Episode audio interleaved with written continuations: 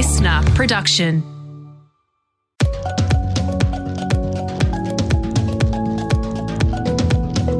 I'm Dr. Sophie Calabretto, and this is the Science Briefing, a podcast about the science of everything.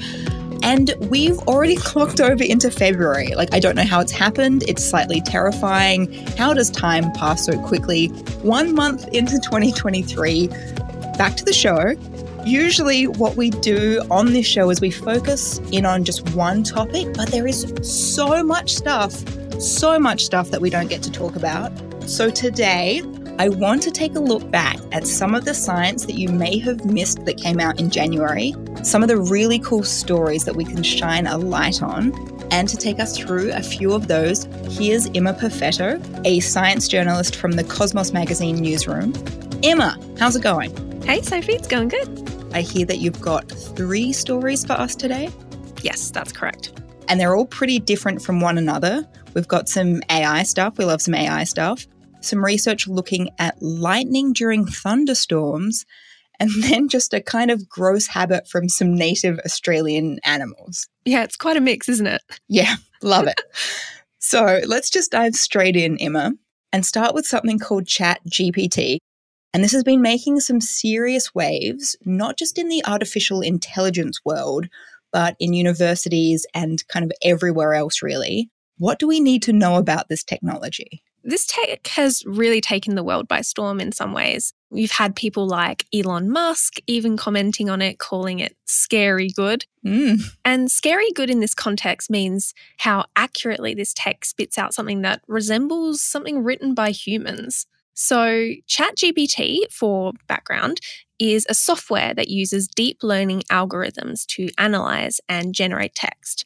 So it pulls from a really huge amount of data on the internet to try and understand the nuances of natural language made by humans.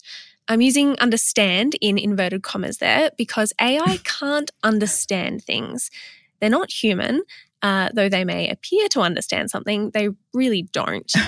it's looking through all of this data, and there's information and text that's put into this algorithm, and ChatGPT will analyze it, break it up into smaller components like words or short phrases, and then from there, it'll piece everything together and churn out a fully formed response. And so, when you say response, what can Chat GPT do? Well, it can literally respond to anything. It can respond to, say, some of the biggest and smallest questions in life. It can respond and generate entire stories, poems. It sure can.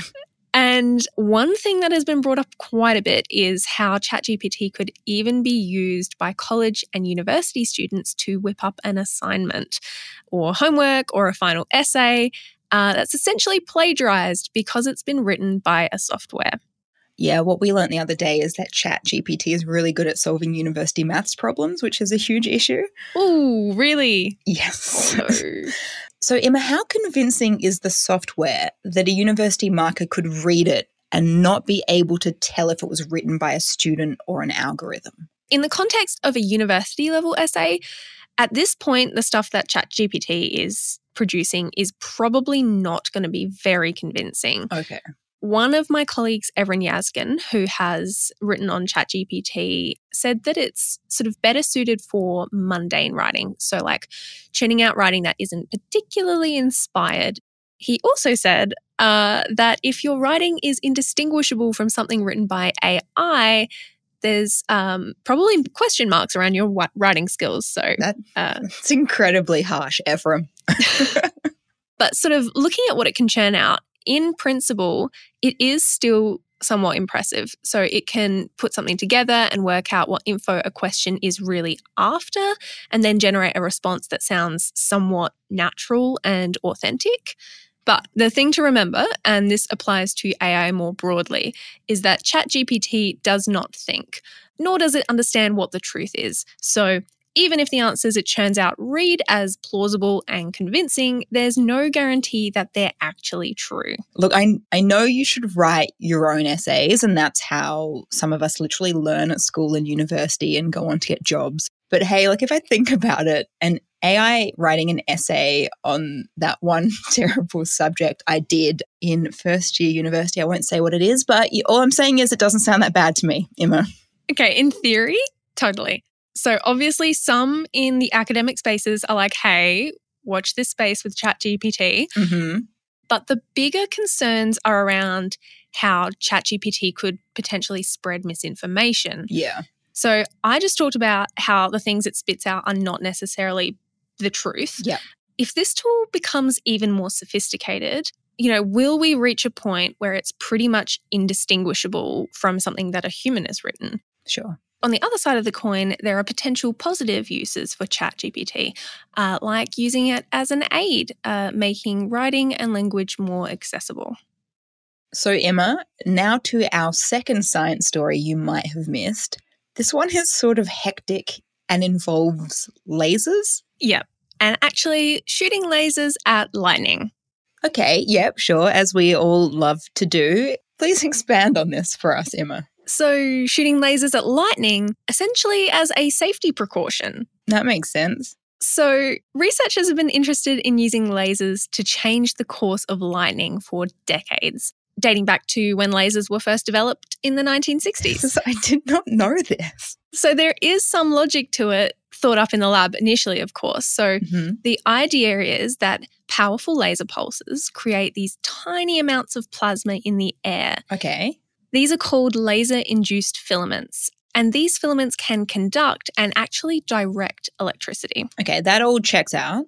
So it's worked in the lab, but all attempts to try and do this in the real world have been unsuccessful. There was an attempt in the US in 2004 and in Singapore in 2011. But now laser lightning is a go. Okay, this is amazing. I love everything about this. Please run us through what happened here. Okay, so an international team of researchers installed a car sized terawatt laser near a telecommunications tower on a mountain in Switzerland. So, a terawatt laser is just a really large laser system used for high intensity experiments and particle acceleration, pretty much.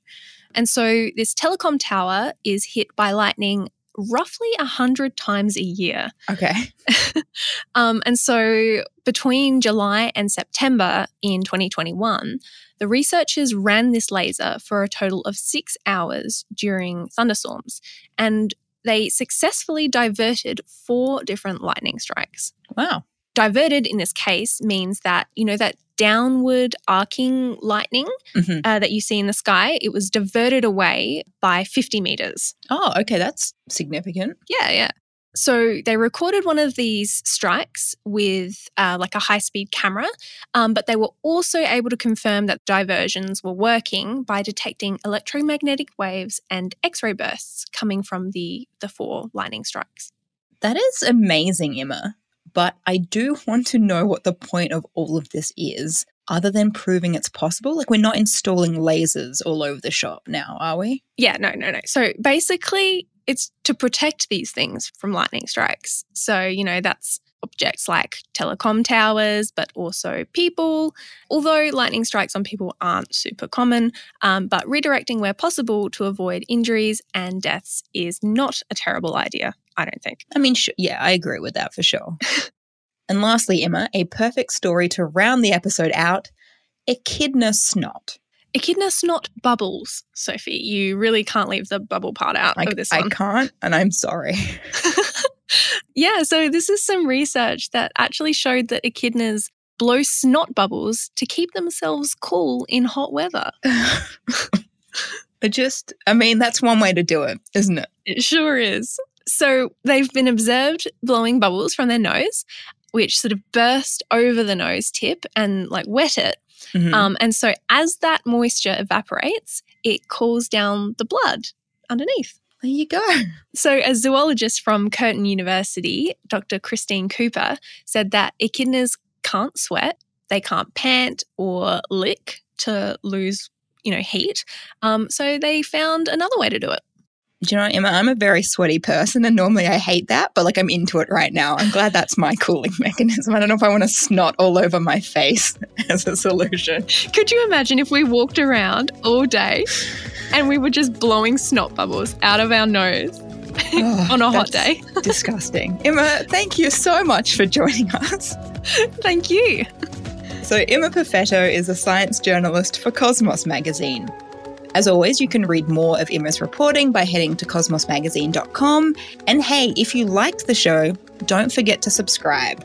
You can download the LiSTNR app to listen for free or catch us wherever you listen to your podcasts. The Science Briefing is produced by LiSTNR and the Royal Institution of Australia. This episode was produced by Jake Morecambe, mixing by Dave Stein, and I'm Dr. Sophie Calabretto. Catch you next time.